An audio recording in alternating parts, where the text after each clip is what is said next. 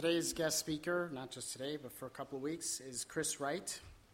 Chris Wright has served in the ministry for over the last 25 years as a student pastor, senior pastor, church planter, and a church planting catalyst. He currently serves at the Chicago City Missionary with the North American Mission Board. He and Lori have been married 26 years and have three adult children and live in the Roscoe Village neighborhood in the city. He's also been uh, very helpful to us on the transition team, kind of guiding us and keeping us from fumbling and bumbling as much as possible. so please welcome back Chris Wright.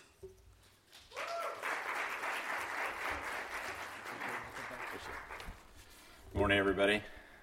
Good to be back. The last time I was here, it was like 100 degrees in here. So I'm thankful uh, to be back when it's a little bit cooler. So, who, who wrote Go Cubs on the top of this? I don't know who that was. All right, whatever. Uh, perhaps you know this already, but uh, uh, uh when, uh, when they do surveys uh, for religious activities and things, the Barna Group is a kind of a, a, a, group that does surveys. When they do surveys in the United States, one of the things they find is that the vast majority of Americans believe in God, still believe in God. Three out of four Americans would say today that they believe in some higher being. Uh, when they say that, I often wonder, like, what does that exactly mean? Like, what do they believe? Um, most would say, uh, those three out of four would say they believe that there's, there's some kind of higher being, that there's, there's some kind of spirit that, uh, that indwells the heavenly realms. But that, that's really where uh, the majority of us would probably stop uh, in, in, America to say, well, we, we could probably all agree on that. But it's interesting as you go a little bit deeper, people's beliefs tend to break down after that. Their, their belief in the Bible or their belief in how God works in the world and how sin enters the world and, and interacts with people, like that, those things differ uh, among Americans. It, it differs. So most Americans say they believe in God, but there is some kind of breakdown when we talk about belief in God like, what do we actually believe? And I think if we're honest with one another, we could all say that we probably struggle with belief. We probably all struggle with belief at certain levels. It could be circumstantial, right? Things get challenging and difficult, and we could, we could say that we struggle with certain aspects of our belief in God and, and who He is and His character and His works.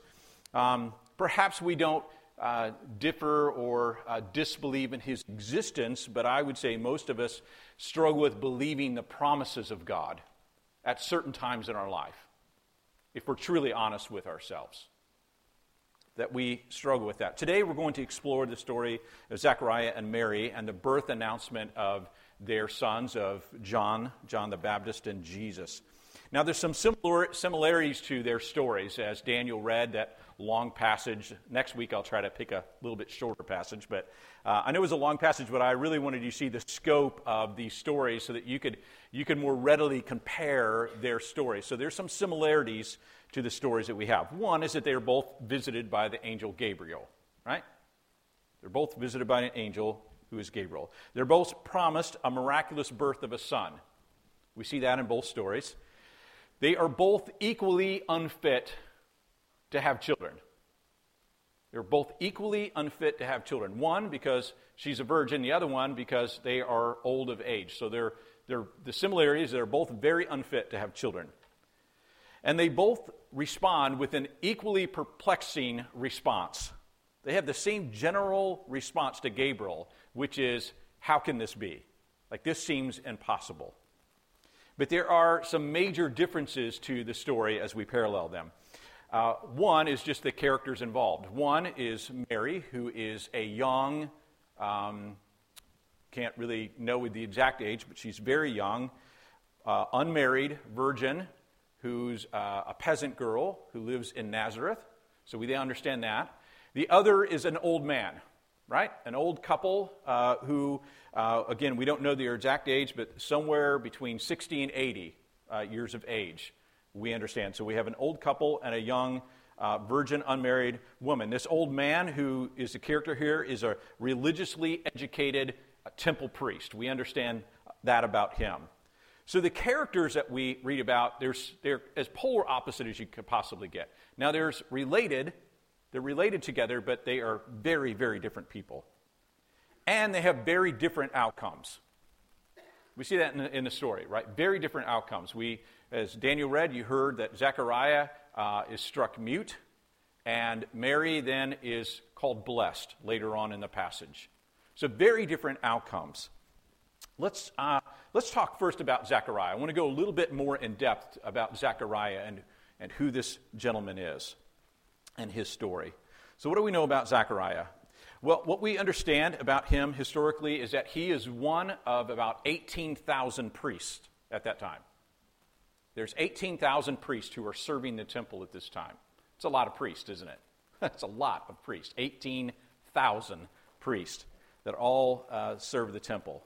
Uh, he is part of a, a lineage that, uh, of, uh, uh, that has called him as a priest. So this is a, this is a family occupation, right? This is a family role that he has taken on as uh, is in, in the time in biblical times in new testament old testament times you typically take the role that your parents have had and so he is in a, a lineage. The name that's uh, named here is one of a lineage of priests out of the, the uh, tribes of levi. And so he's found himself as a he's one of 18000 he's uh, uh, and he's drawn a lot to be the, the, the one who brings the incense that day. So out of 18000 priests that particular day he draws a lot to be chosen to be the one that goes into the holy place. Now, only once a year is the high priest able to go into the Holy of Holies, which is where the Ark of the Covenant would sit in the temple. But the temple priest, the one, the lot that he's chosen is to go into the holy place, uh, where, if you read throughout the Old Testament, the New Testament is where the altars of incense and those kinds of things. And so he's, dro- he's chosen a lot out of the 18,000 priests, this is a once in a lifetime opportunity. You can only enter into the holy place as a priest one time. That's it. This is his one shot. And his job is to enter into holy place. Uh, he would have worn uh, his uh, priestly garment. He would have had bells on the bottom of his robe in case he were to accidentally step foot into that holy place or something like that, struck dead, and they would have been able to drag him out. Right? This is a, this is a really big deal. So he's dressed in his, in his priestly garb. He has been preparing and readying himself to go into the holy place. He's got his charcoal, and what he's going to do is he's going to go and he's going to replace the charcoal in the altar of incense. He's going to take the old charcoal out, put new charcoal in, and he's going to fill it uh, with the incense so that the incense rises to the Lord. And so this is his job. This is his one shot. He's going in. It doesn't take very long to do this, but this is, this is the one opportunity in his entire lifetime that he will have ever entered into the temple. Are you with me? This is a really big deal. A really big deal. Like he's prepared himself mentally, spiritually. He's cleansed himself. He's prepared himself for this because he's drawn the slot, and now's his shot to go in. And so he's a law abiding religiously educated guy, and so he enters into the temple and he's met there by the angel Gabriel. Right?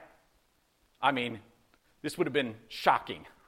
Just absolutely shocking. So if, if you were to, to encounter, you're going into the holy places, your one shot, the one time you get, and you are met by an angel who gives you this amazing announcement, right? What do you think your response is going to be? Like, I mean, what do you think? Like, this is his one moment. What do you think his response would be? Well, it gets even deeper, right? So he's been praying, he's been hoping, he's been readying himself, right?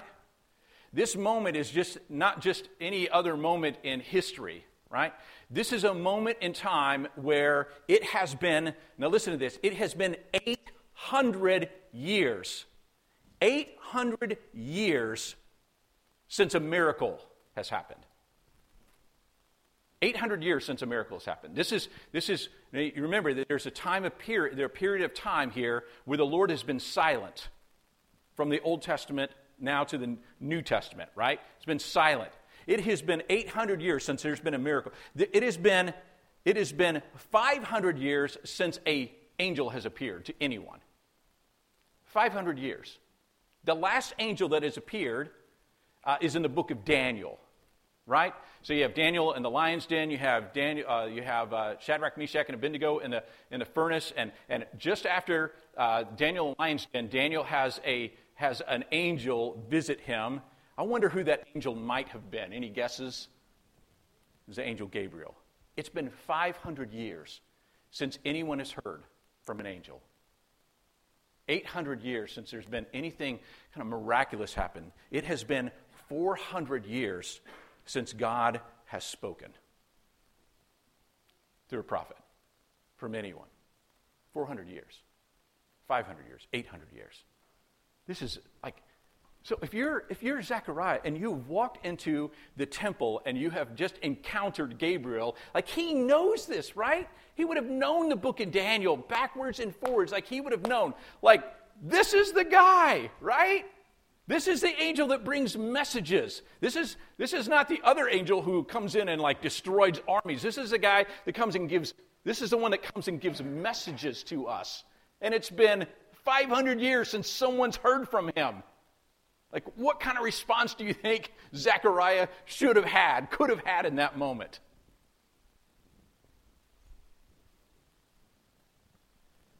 It gets deeper, right? it just gets deeper. Zechariah has been praying. He has been praying. Like, how many years have he and his wife been praying for the birth of a child? If he's somewhere around 70 years old, right, he could have been praying for 50 years. He's been praying diligently. Scripture says he's been praying diligently to have a child. In fact, the angel says, Your petition has been heard, and your wife Elizabeth will bear a son. Your petition is heard. The Greek implies that there's this, it's been a long standing petition. This is something that, that has been going on and on and on. So if you're, if you're Zechariah and you're met with this message of you're going to, like we've heard your prayer, God is, you've been praying diligently for years and years and years and years and years, right? We've heard it. God has heard it and he's answering it. What do you think Zechariah's response should be? Right? I mean, you would think that would be, I mean, if you're hoping and praying diligently, God, please give us a son. We've been waiting for 50 years. What do you think his response should have been? The angel goes on, though, right? It gets even deeper. Because the angel tells him exactly the depth of what all of this means. He says, Not only are you giving me a sin, son, but he said, And you will have joy and gladness, and many will rejoice at his, at his birth, for he will be great before the Lord. Like, not just that we've heard your prayer, that God has heard your prayer and has answered your prayer, but the son you're going to receive is going to be the forerunner for the Messiah.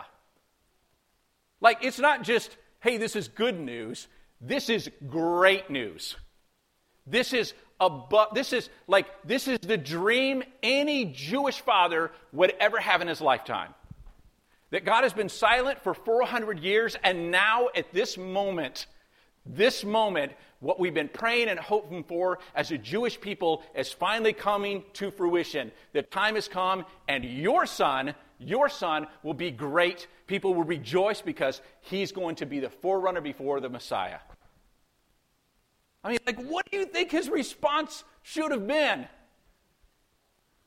I mean, for a Jewish father, he should have been out of his mind excited.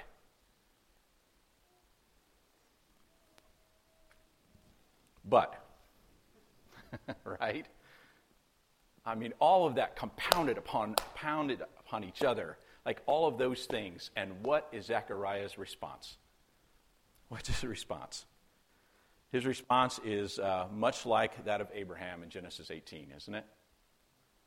Smells like, I mean, like this is not a necessarily a new response. But he says, How can I be sure of this? How can I be sure of this? It's a different response than Mary's response. You know what he's saying? He's saying, Show me. If this is true, show me. I want to see some proof of this. How can I know that I can trust this? How do I know that I can trust this? Will this happen? I don't believe you. That's the essence of his response. Is I'm not so sure about that.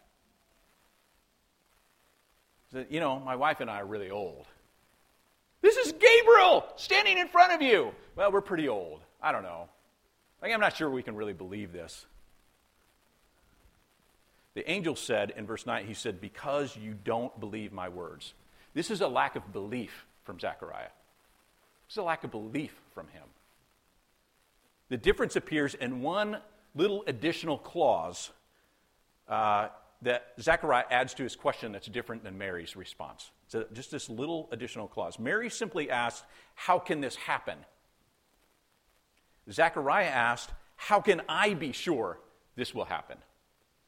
You see the difference? How can this happen? Mary asked. Zechariah asked, How can I be sure?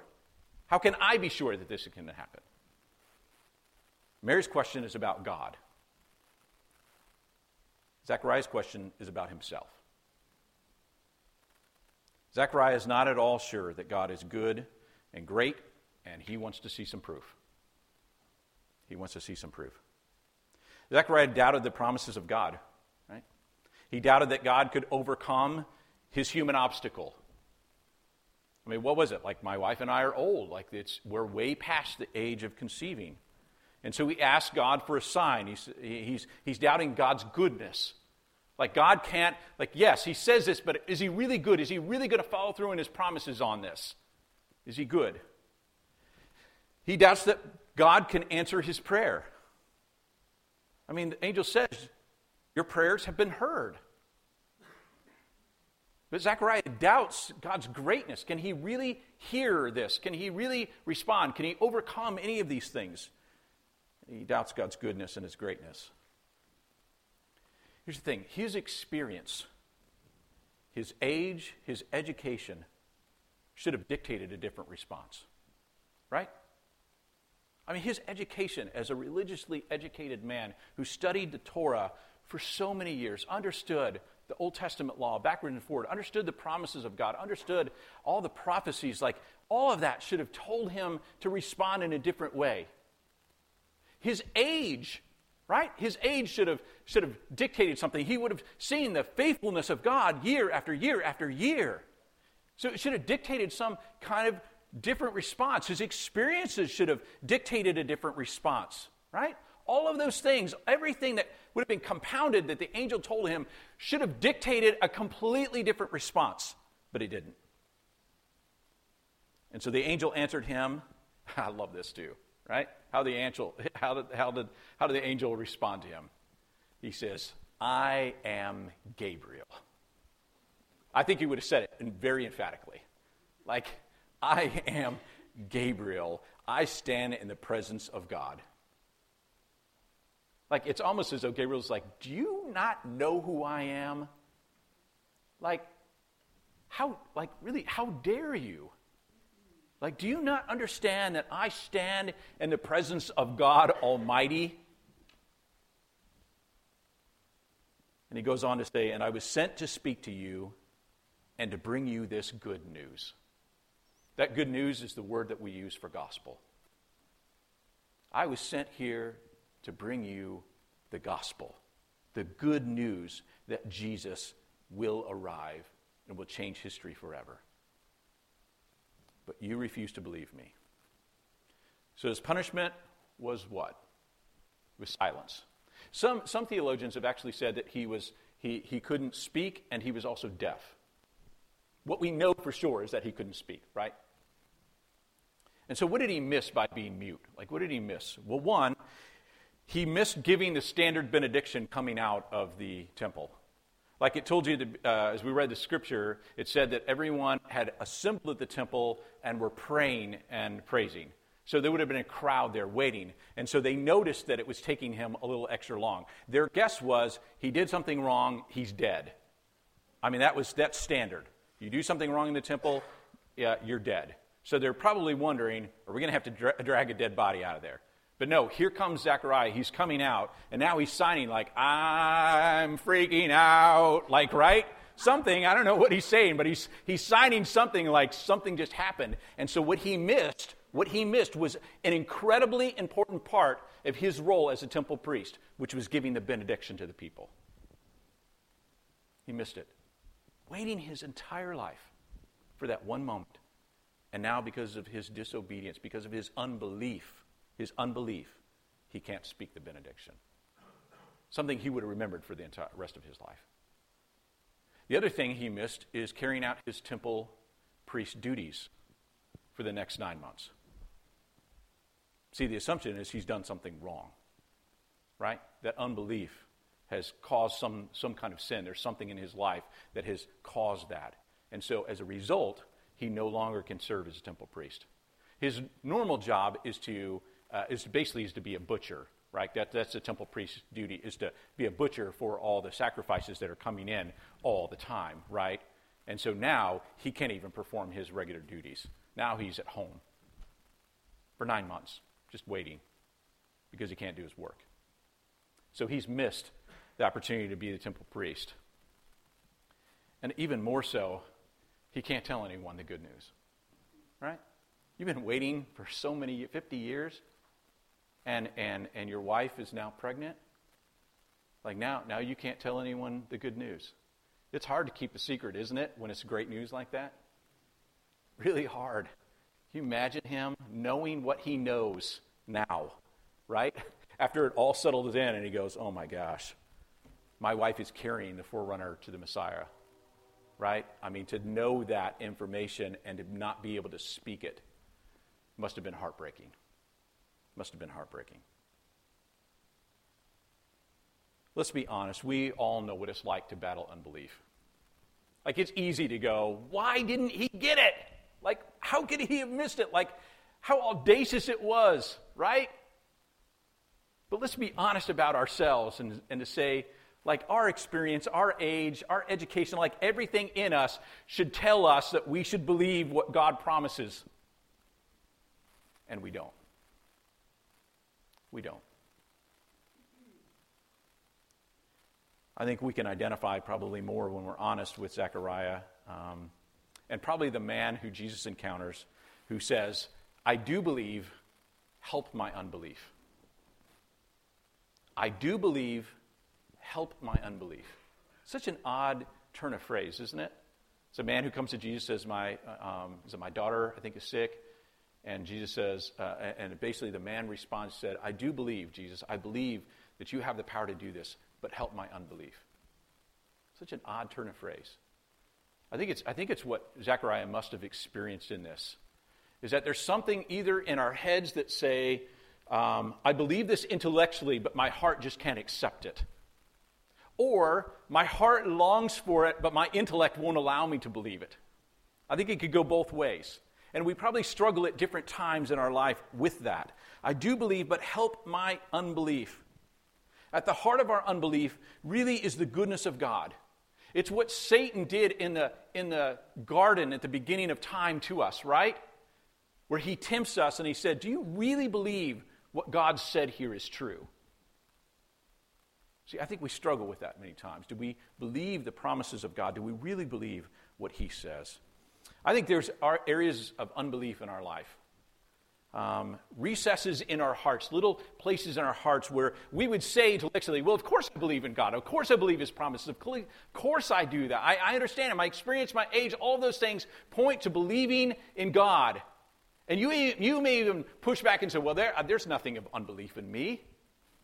But there are recesses in our heart that, that at times just become places of unbelief in us.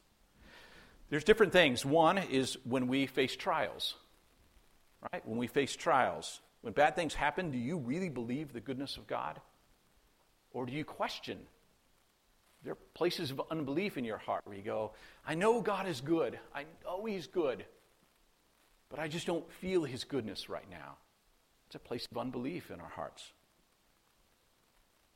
Do you try to fix those things? Like when bad things happen, do you, do you tend to try to rush in and fix them on your own? Or do you rely on God?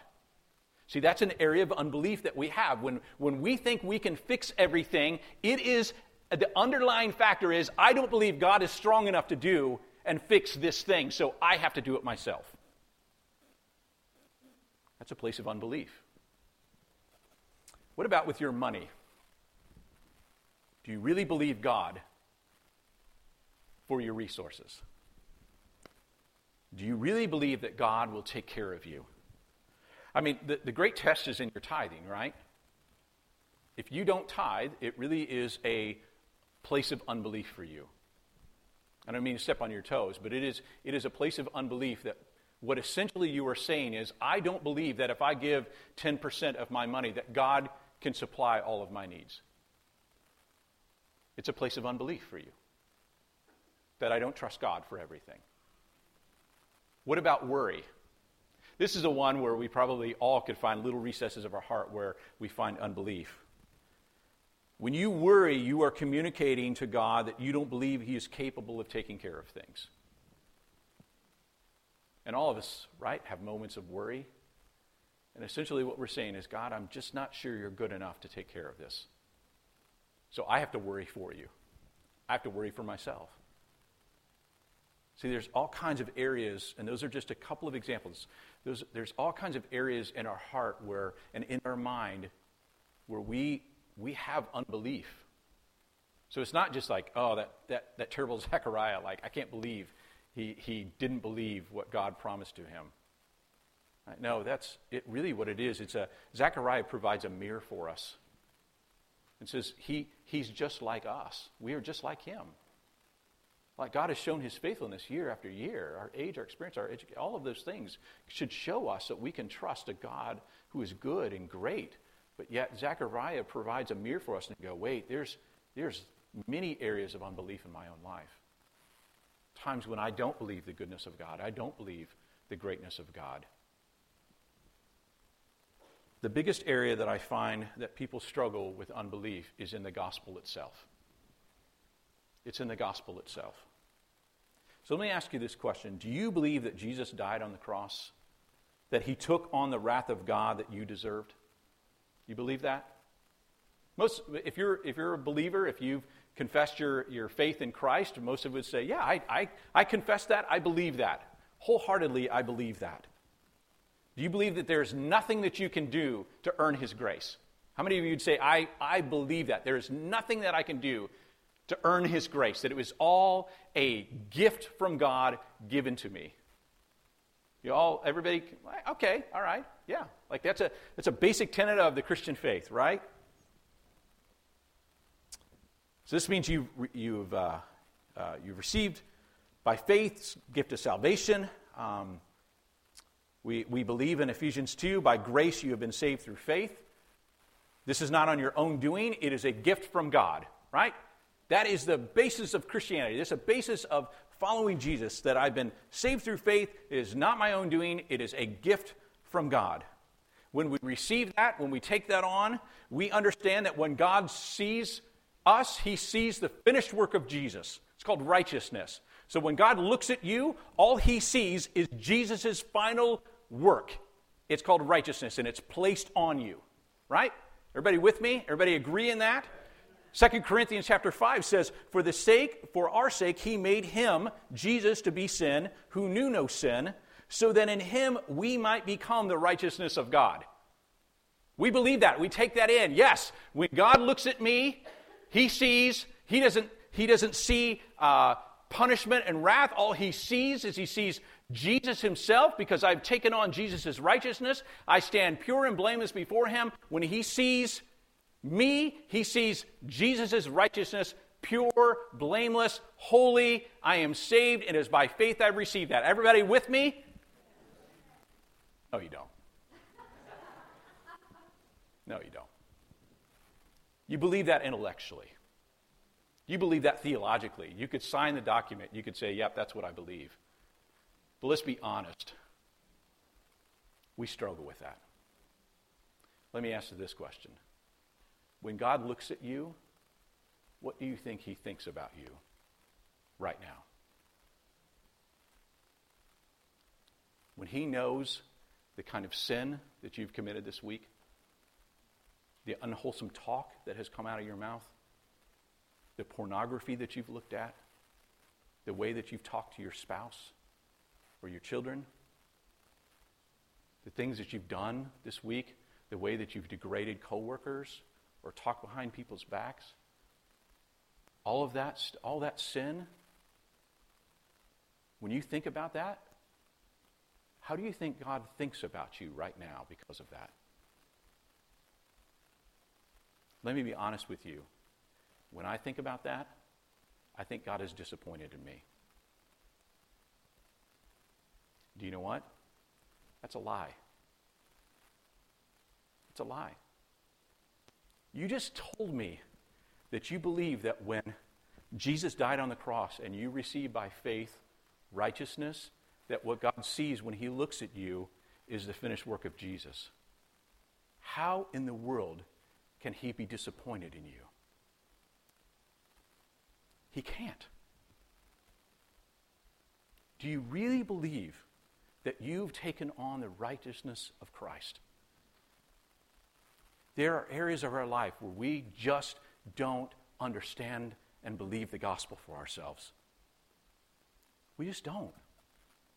I struggle with that every single day, thinking that somehow God is angry with me or disappointed in me or mad at me or that I'm just not living up to the expectations that God has for me. That is not biblical. It is not. By faith, you have received the righteousness of Christ. When He looks at you, who does He see? Jesus. That is all. That is all. Anything apart from that questions is an unbelief of his character, is an unbelief of his goodness and his greatness. See, we say that we believe the gospel, but there are recesses of our heart that just can't accept it. Right? Because what do we say? Like if, if we say we believe the righteousness of Christ reigns in us, that we believe 2 Corinthians chapter 5, if we say we believe Ephesians, if we say that we believe all of Romans, right? When we say that, we say it's too good to be true. Yes, now you understand the gospel. It is too good to be true. But it is true. It is true. There are parts of our lives that are so difficult for us to believe about ourselves and about how God thinks about us. To believe the gospel is to believe that God, when, when God looks at you, he sees the righteousness, the perfect person of Christ. Do you really believe that you are beloved by him through Christ alone? Do you really believe that? See, I think in the most simplistic way, that's what Mary believed. It's a really simplistic way. I think that's what Mary believed that she was beloved by God, that God loved her. See, her response was one of humility and belief. Her, her question is, How will this be? How will this be? It's kind of a humble confusion, right? Um, kind of wonder and amazement. It's that kind of that context. It's more of a technical question that she's asking Gabriel. She's saying, How will this happen, right, since I'm a virgin?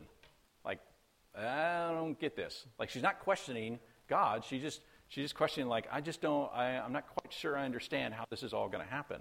And, and, and based on Gabriel's response, he gives her the, the correct response to her question.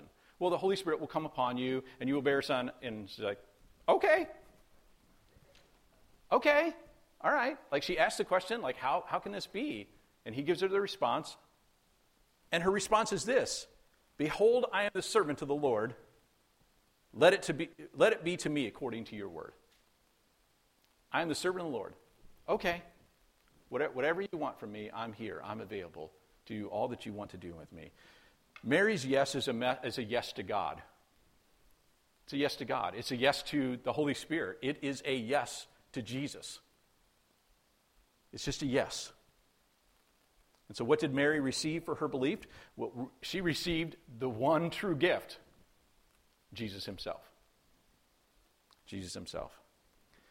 Let me just tell you this Zechariah, even though he was struck mute and unable to speak, um, we could see that as a kind of a punishment, right? but he too received a gift. Right? and at the end of the day, they didn't take it away from, God didn't take it away from him, right? It wasn't a punishment. It was a way of reminding Zechariah, right? It was, it, what it did is it granted him nine months to believe on God, to really think and to meditate. It was a gift that God gave him. Was a gift that he gave him. It wasn't a punishment, it was a gift. Verse 45 in, uh, in Luke chapter 1 says, Blessed is he who has believed that the Lord would fulfill his promises to her. It is about belief at the end of the day. It's about belief. So let me tell you this the, the point of this story, the point of this story is not that you should stop being an unbelieving Zechariah and start being a believing Mary. That would just be moralism, right? Just be moralism. That's, that's not the point of Scripture. It is not to tell you to stop being a Zechariah and to start being a Mary. It is in the acceptance of my lack of belief that God gives you belief. It's in your acceptance of my lack of belief that God gives you belief. See, what you need to understand is that my flesh is too weak to believe the goodness and the greatness of God. It's too weak. I want to believe, God help my unbelief. See, it would be really easy for me just to stand here and say, there are areas of your life that you have unbelief. Start believing. That there's something wrong with you, that you have to start believing more. You have to believe the promises of God and believe His goodness and His greatness. Here's the problem my flesh wars against that every single day. This world, my flesh, Satan, wars against my belief every single day. It is not by trying harder to believe that you believe. It's saying, God, I don't believe. Help my unbelief. God, you do the work in me because my flesh won't allow me to believe in your goodness. So, God, you have to do the heavy lifting here. I can't do it myself. And so, what God does is He gives you gifts. Where times when you need to silence yourself so that you can meditate upon His goodness and His greatness, so you can better understand who He is and His character. Because in our unbelief, only God, only God can help us believe. You can't do that on your own. You can't do that on your own. See, I've, I've changed a bit of the way that I pray these days. See, I, I felt for the longest time God was disappointed in me, that I was, I was never living up to a standard, that I would work, try to work, even though intellectually I knew that was insane, right? That I would work harder and I would somehow get God's pleasure and approval in my life what I've discovered is that that is, that is, a, uh, that is not a fight that I can fight. It's against, it is against Scripture. It's against who the character of God is, and I just can't do it. And so I've just literally said, I give up. I can't, I can't keep doing this. It just, I'm just running in circles. And so my prayer has just changed. God, I want to believe. I want to believe. Help me in my unbelief. Help me, fill me, help me understand and believe in the deepest recesses of my heart that you are good and that you are great. See, when we're honest enough to say that, do you know what you get? You get Jesus himself. You get Jesus. When you admit that you're a fraud, when you admit that you don't have it figured out, when you admit that you don't believe, when you admit that, you know who you get? You get Jesus himself. You get him which is greater than anything that you could ever have in life. You get Him. Jesus enters into our unbelief. He enters into it, not condemning, but lovingly, full of grace, and He gives us Himself. He gives us Himself. So I want to say this to you today repent. Repent and believe. Turn around and believe that the good news that we are loved better than you could ever imagine. Believe that you are loved better than you could ever imagine, that you could ever dare hope, that believe in the good news even in your unbelief. Ask God to fill you with belief this season. Let's pray together.